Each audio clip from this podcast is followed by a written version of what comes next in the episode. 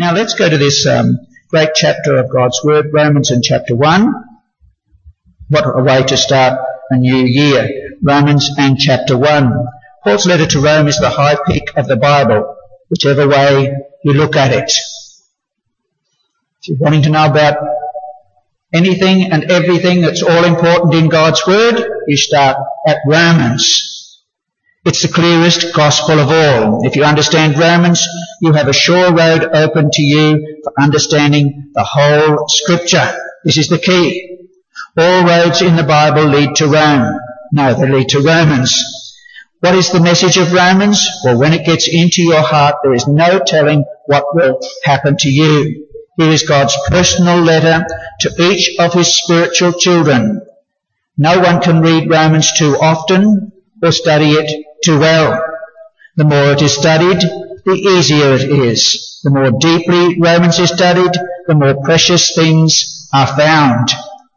So this is for everyone without exception. And we must work hard, remember Romans night and day until you're acquainted with all the contents of this personal letter.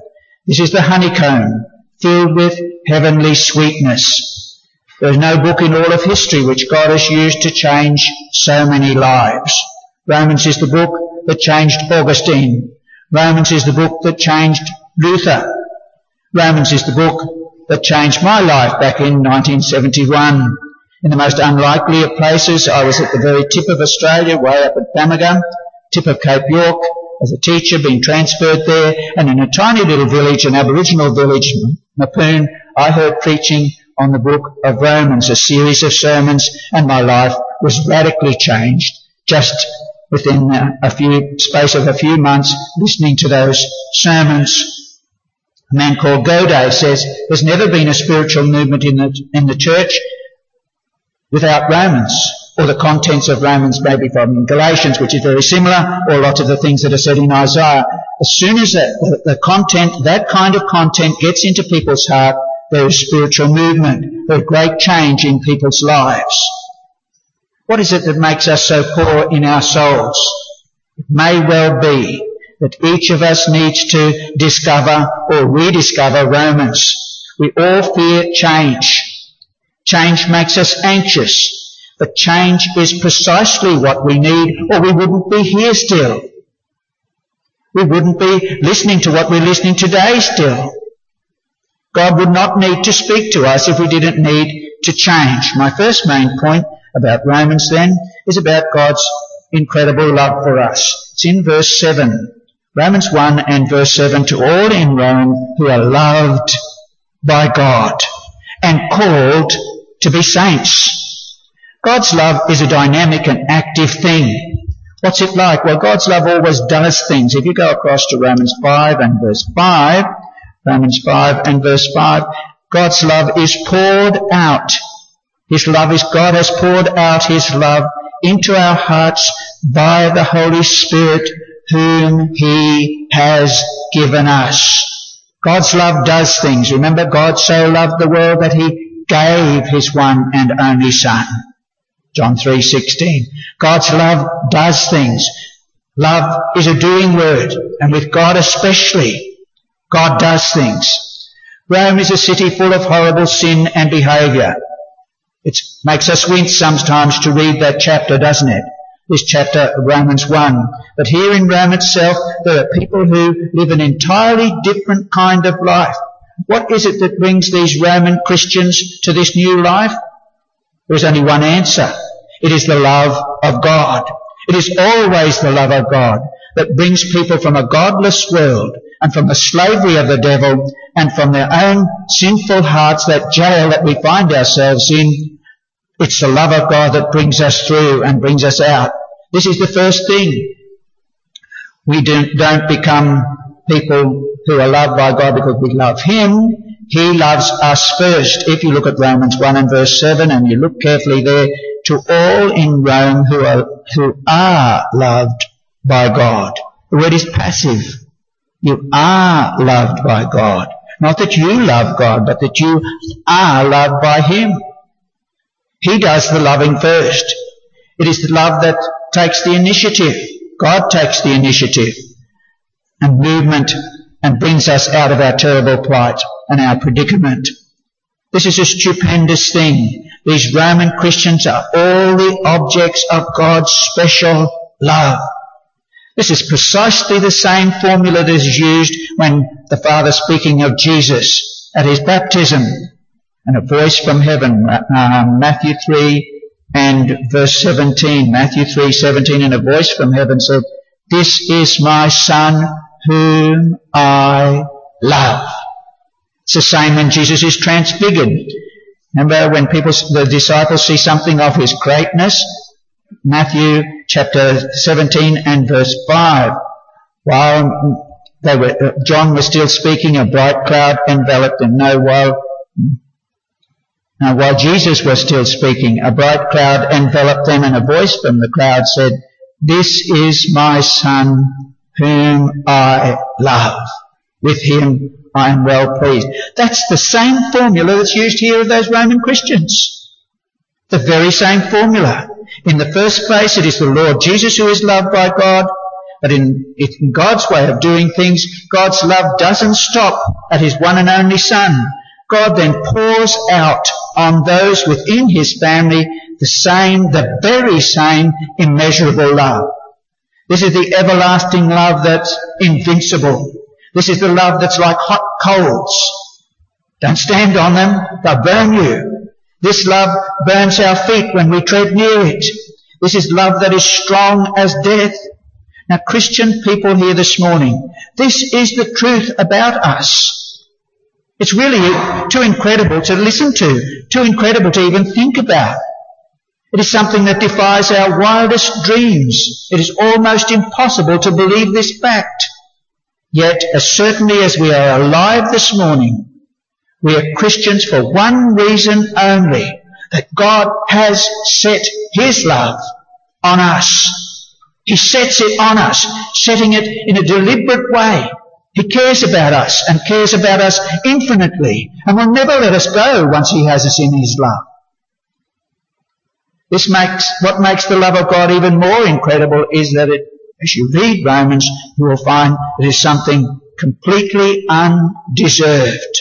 Something that you never wanted in any way. You weren't worthy of in any way.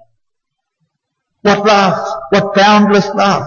My second main point is a little bit more complicated. We go to the great theme of Romans, is about the righteousness that is from God. Paul is God intoxicated. It's like he's on drugs with God. That's how he feels. And if you go through Romans, you'll find the main word used in Romans, apart from little words like and and but and but, what is the main word? The main word used in Romans is the word God. All the way through. Paul can't help himself, but mention God all the time. The message that Paul has is an announcement from God himself. Romans 1 and verse 1. Paul, a servant of Christ Jesus, called to be an apostle and set apart for the gospel of God. The gospel God promised beforehand through God's prophets in the Holy Scriptures regarding God's Son. It just keeps going. Those pronouns there all refer back to God all the way through.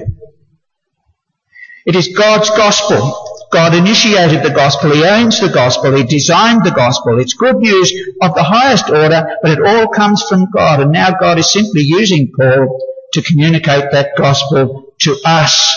I am not ashamed, verse 16, of the gospel because it is the power of God. Verse 16. Verse 17. For in the gospel, a righteousness from God is revealed, a righteousness that is by faith from first to last, just as it is written, the righteous will live by faith. Now, what's the meaning of this term righteousness from God? Every generation this is debated. You go to any college where the truth is taught and you'll find that they're debating this term. They're either putting it under the carpet and pretending that it's not there and whispering about it, or that somebody is at the lecture room and he keeps telling people and she keeps telling people a different view or what might be the true view of this term righteousness from God. How Luther struggled with this problem. This problem bothered him until one day God showed him what it really meant in God's grace and God's love. The main subject of the letter then is this righteousness from God. The subject is introduced right at the beginning. Here is the theme. Righteousness from God. This draws attention to the fact that a special and co- uncommon righteousness is involved. What does? Well, if you were to go to the original text, you'll find there's no ah, there's no the, there's no some righteousness. Our translation will make it smoother for people to read, puts in the little word ah, but it shouldn't be there. Why shouldn't it be there? Why is this righteousness just righteousness? The gospel, in the gospel, righteousness from God is revealed. Righteousness that is by faith from first to last. Well, it's to draw attention to the fact that it's something special, something unique, something unbelievable, just like the love of God. This righteousness from God, something special. Righteousness in question is the personal possession of a believer. Luther got it. Many people in this building have it. What is this righteousness from God? Well, the quotation comes from Habakkuk 2 and verse 4. Righteousness from God, or righteousness from God is revealed. Righteousness it is by faith from first to last, just as it is written, the righteous will live by faith. Habakkuk was in trouble. Here is God's prophet. And dreadful things are going on all around him. God's people have abandoned God's truth and living anyhow. And Habakkuk is upset. Why doesn't God do something about this? And he is reassured as God speaks to him that God has a big plan that involves other nations and it involves Habakkuk himself. The righteous will live by faith. You're to have my righteousness and you keep going and trust me. Now that little text in Habakkuk is the basis of the book of Hebrews, the basis of the book of Galatians, and the basis of this book. God builds on it and makes it clear as we go further and further into the scriptures. What is this righteousness from God? Well, we started this morning with Psalm 98 and verse 1 and 2. We'll go back to it in a second, but before we do, look at verse 16. What are these subjects in verse 16 and 17? You've got the power of God, you've got salvation, you've got righteousness from God, and you've got that word revealed or revelation. Four things. When we started the service this morning, Ray read us Psalm 98, 1 and 2. Psalm 98 verse 1 and 2. Sing to the Lord a new song, for he has done marvelous things. His right hand, that's God's power, and his holy arm, that's God's power. Just the same as Romans 1.16. His right hand and his holy arm have worked salvation for him. That's the second thing. The Lord has made his salvation known and has revealed his righteousness to the nations. All four things. So Paul is not coming up with something new when he uses these combination the power of God, righteousness revealed, and salvation. Paul is actually, if you go through and find all the quotations from the Old Testament and tiny little snippets from the Old Testament, you'll find that Paul knows the Old Testament backwards. This is just a culmination. It's all come from the truth that God has been revealing from Genesis, to Exodus, Leviticus, all the way through. Paul is just bringing it all together as the great scholar he is and the man who wants these Roman Christians to be clear on this business. Righteousness from God. In the language of the Old Testament, salvation from God and righteousness from God are virtually the same. They complement, complement one another. So it isn't that complicated after all, and I will continue to explain. The word Paul uses for revealed when he's talking about this righteousness that is revealed, is, is something that is an action and an operation. God doesn't say, oh, here's righteousness. Look at it. No. In the gospel, righteousness of God is actively and dynamically brought to bear on our human condition and our human problems and our human difficulties. We're all in trouble. And God sees that. And God's going to do something about that. The other word for this righteousness, so you don't get tangled up as you're going through, is justification. It's the same word.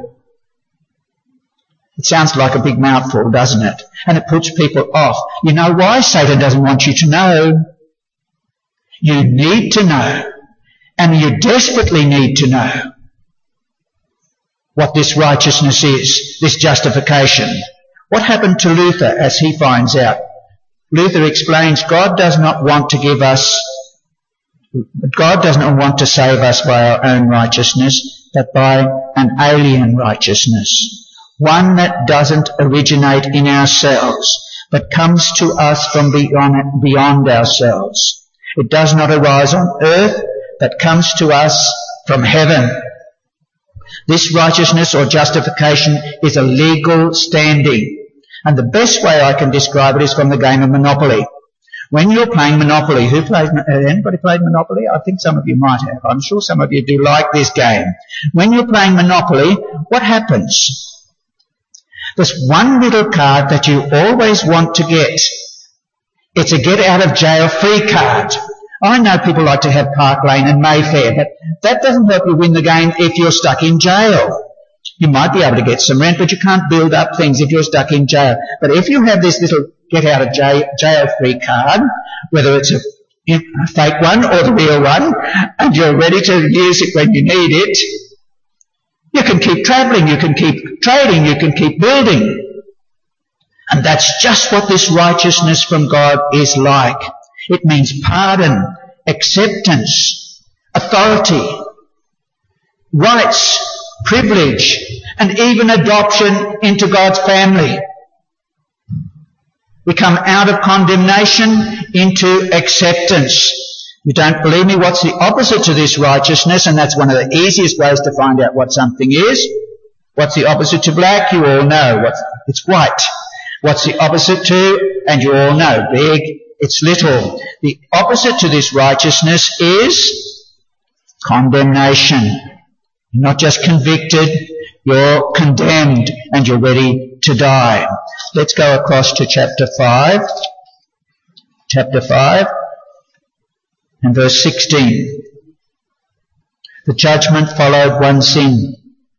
The judgment followed one sin, 516, and brought condemnation, but the gift followed many trespasses and brought justification or righteousness. Go down further. Verse 18, consequently, just as the result of one trespass was condemnation for all men, so the result of one act of righteousness was justification this just get out of jail free card that we all need. It's the opposite of being condemned. Romans 8, the best part of Romans is Romans 8, Romans 8 and verse, uh, what is it, 33? Verse 33. Who will bring any charge against those whom God has chosen? It is God who justifies or puts people in the right. Who is he that condemns? See, um, black and white, the opposite to being justified or righteous is to be condemned. You're in big trouble if you don't know this righteousness. We come out of condemnation into acceptance. We come out of bondage and destitution into safety, certainty and enjoyment. This alien righteousness is the mark of a standing or falling church. It's the mark of a standing or falling college. It's the mark of a standing or falling Christian. And in every generation, as I've said, it is always debated. Justification may, may, must always come amazingly new in every generation because we are all by nature ignorant of the gospel and we jump to conclusions that are wrong. And we get it wrong or we just say it's too difficult. It's not too difficult. Think of the get out of jail free card. That's what it is. You come to God, the judge of all, and he says, you're condemned, and you say, no, I have an alien righteousness. I'm justified. I'm in the right. Before we really understand this very well though, we've got to look at the rest of Romans chapter 1. So we breathe deeply and what's the subject now before us? It is the anger of God. This is what's called the introduction to the gospel. Good news?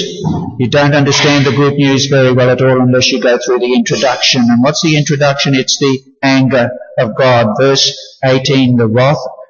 See, it should be that little word for there. For the wrath of God is being revealed from heaven against all the godlessness and wickedness of men. This is my last main point this morning.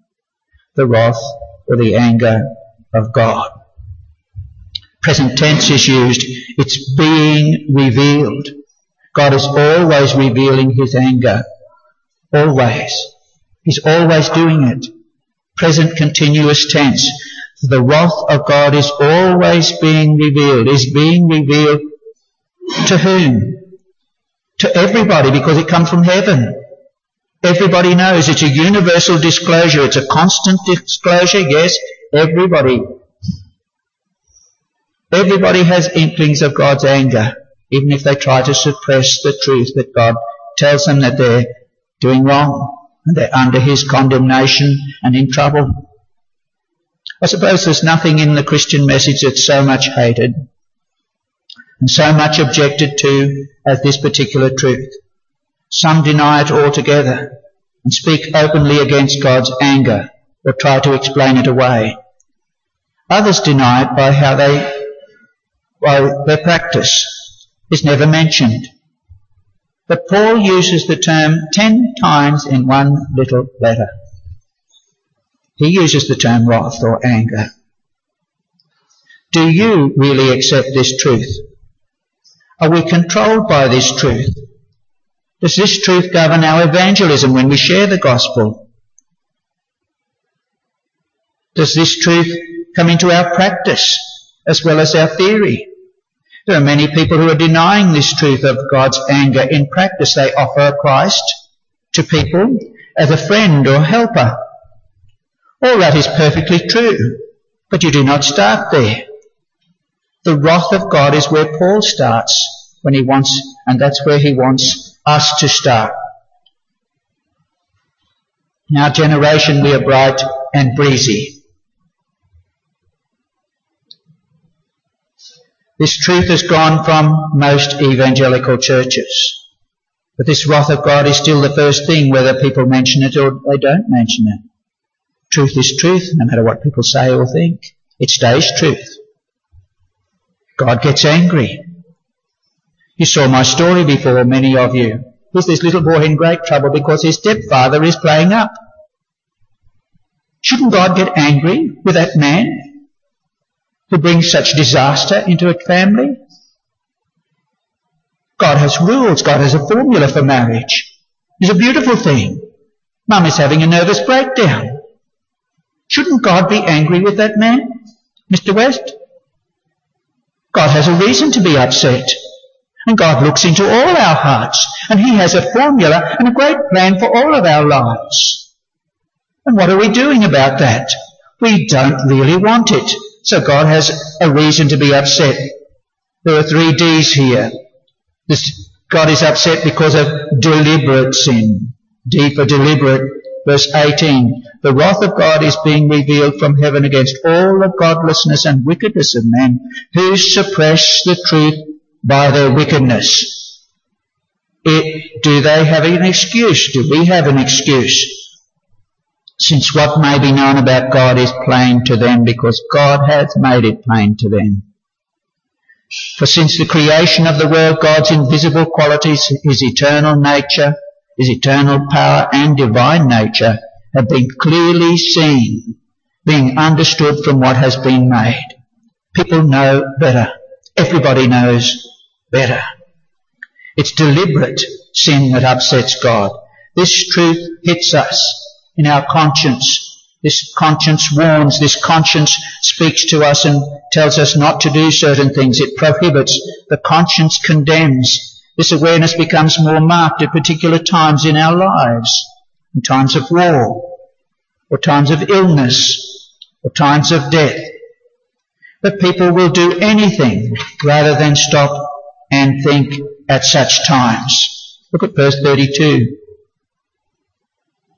Last verse in the chapter, although they know God's righteous decree that those who do such things deserve death, they not only continue to do these very things, but also approve of those who practice them.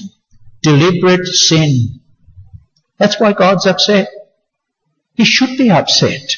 He's made the right way. He cares about every one of us, gives us life in the first place, gives us our very breath, and we deliberately suppress His truth in our lives. God is also upset because of debasing sin. Verse 22 and verse 23. Verse 22. Although they claimed to be wise, they became fools. This is not people who can't think straight. This is moral fools, people who deliberately won't live straight. If you look at your Old Testament definition of fool, you'll find it in Proverbs, nearly every verse, eh, certainly every chapter. This is a person who won't think properly. They don't want to think properly. Deliberate debasing sin.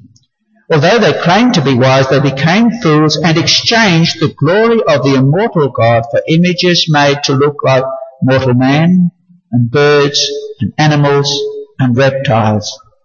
Here is this glorious God who made everything in the first place, who suspends the earth over nothing, who calls things that are not as though they were, this grand and glorious God, and people want to worship created things instead.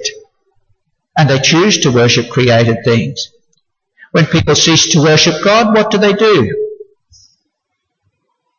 They worship money and wealth and the things that they buy, especially houses and cars and social standing and status and position. People worship their own bodies. I could not believe how many people are running alongside our driveway where we're coming up to this morning. Must have been hundreds of people out in that heat all running or walking fast. Some carrying weights. It's called the Body Beautiful movement. I'm not against people keeping fit. But it, it's, it's ridiculous how far people will go. How ridiculous it's to do with the body beautiful. The body becomes an object of worship. I've known people who worship their children. There is popular psychology that teaches us to worship ourselves. And I never cease to be amazed as a teacher working with staff and finding out nearly all these educated people follow the stars. Well educated people. Created things. Rather than the creator. This is debasing ourselves. Debasing sin. We are this glorious person to magnify in our lives and to please and our every move and our every thought and yet what we do? We choose something else that's so much un- so unworthy, so terrible. It debases us. Sin is deliberate, it's debasing, and our Bible goes still further. It's very difficult when you're reading the Bible with little children like we do with our grandchildren. We've got to skip a few chapters on the way through. Because of all the disgusting things that the Bible actually reveals about people and how people can live and what lengths they'll do and go to against God. God is angry and he has reason to be angry because of disgusting sin. The list here in Romans 1 is shocking. And the same inflammation of lust that's in verse 27 in perverted relationships is found in all disgusting behaviour. How futile and ridiculous it is to joke about sin when you think of what it does. What it does in that little boy's life as I read that story, that's fiction. Often fiction is truer to life than fact because people don't really want to describe what happens in people's lives, how disgusting things that people will do. And they will allow themselves to be involved in. You see the passion that's involved in, in temper and malice and jealousy and envy. The way in which men, women and even little children scheme to destroy each other socially and in other respects. If we know anything of God at all, His holy and righteous character, we shouldn't be surprised that God gets upset, that He's angry. God's anger doesn't mean that He's impatient or lacking in self-control. Read your Bible carefully. You'll find that it never happens. He's not lacking in self-control. God's love never makes him a foolish, impulsive, immoral person. And God's anger is like that. It never makes him self-indulgent. He never becomes irritable. God's anger is never the morally ignoble thing that our anger so often is. Something that we regret. God is only angry when anger is called for. Somebody will say, but isn't this just cruelty? Like a cruel and fear monster when God's angry and upset? God's anger is that of a righteous judge. This idea of righteousness has to do with a legal term. Remember I said it's a get out of jail free card. And God's righteousness has to do with a righteous judge. And his anger is that. Did you notice that repeated formula in verse 24, verse 26 and verse 28? God gave them over. God gave them over. God gave them over. Why does God do that? God never judges without giving a reason. There's always a therefore or a because. Look at verse 24. Therefore God gave them over to the sinful desires of their hearts. Why? Go back to verse 22. Although they claimed to be wise, they became fools and exchanged the glory of the immortal God for images made to look like mortal man and birds and animals and reptiles because of their idolatry. That's why God gave them over. God had a reason.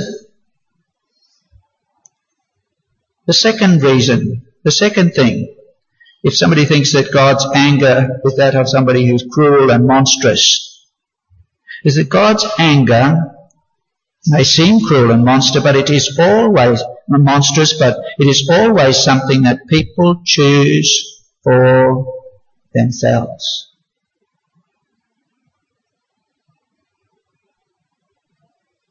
The unbeliever prefers to be by him or herself without God, defying God, having God against him or her. And God gives that person their preference because he has made us people in his image, a person, a person who can make choices. And when we choose not to have him as our God, he gives us a choice, our preference, what we want. The real meaning of God's action in anger is to give people what they choose, nothing more, nothing less. Well, as I come to conclude, just a couple of sentences. I say this morning, don't sidestep the issue of God's anger. Anger with your sin, whatever it is. It might be one of those subtle sins that's easy to hide, like a bit of pride. Or whatever else it is. Don't sidestep the anger as God searches you. God sees you. And God knows you. God knows that you have virtually no interest in His gospel until you see your terrible plight as a sinner before Him. Look through the list in Romans 1. Ask God to show you by His Spirit where you're going wrong and what He really wants in your life. Ask Him to search you and to show you a need of that get out of jail free card, that righteousness. Be realistic about His anger. Don't pretend that God's different from what He is. He really loves. And that's why He gets upset. He really cares. That's why He gets upset when we want to choose our own way and go a different way. He got things that are so much better for us. Not just for time, but for eternity. Let's speak with Him. Lord God, we've been talking about a complicated and difficult subject that's not as well known to us as it should be. We thank you that you do get upset, but that you've made us persons to make choices. And we ask that you'd work by your Holy Spirit today as you search us and show us our need of a Saviour. We thank you, Lord Jesus, that you came to take that anger that we deserve, to propitiate and make peace with the Father. Father God, we thank you for your perfect plan. That you loved those Roman Christians and loved them with such an incredible love. And that you love the people who know you bowed before you this morning. And that we have that righteousness put to our account, that justification that we desperately need. And this gives us status and acceptance and great joy that you had cared for us in such a perfect and fabulous way. O oh Lord God, help us as we read chapters like the one, be, one before us and as we bow before you to not only see our sin, but to see our need of a perfect Saviour, a perfect sacrifice for our sin and that the ransom has been paid and paid in such a costly way as you, Lord Jesus, took the doom and terror that we deserved. We praise you. We praise you for your voice speaking to us today and that you're so gracious to us to show us your way and to teach us your path. And we give you praise in Jesus' name. Amen.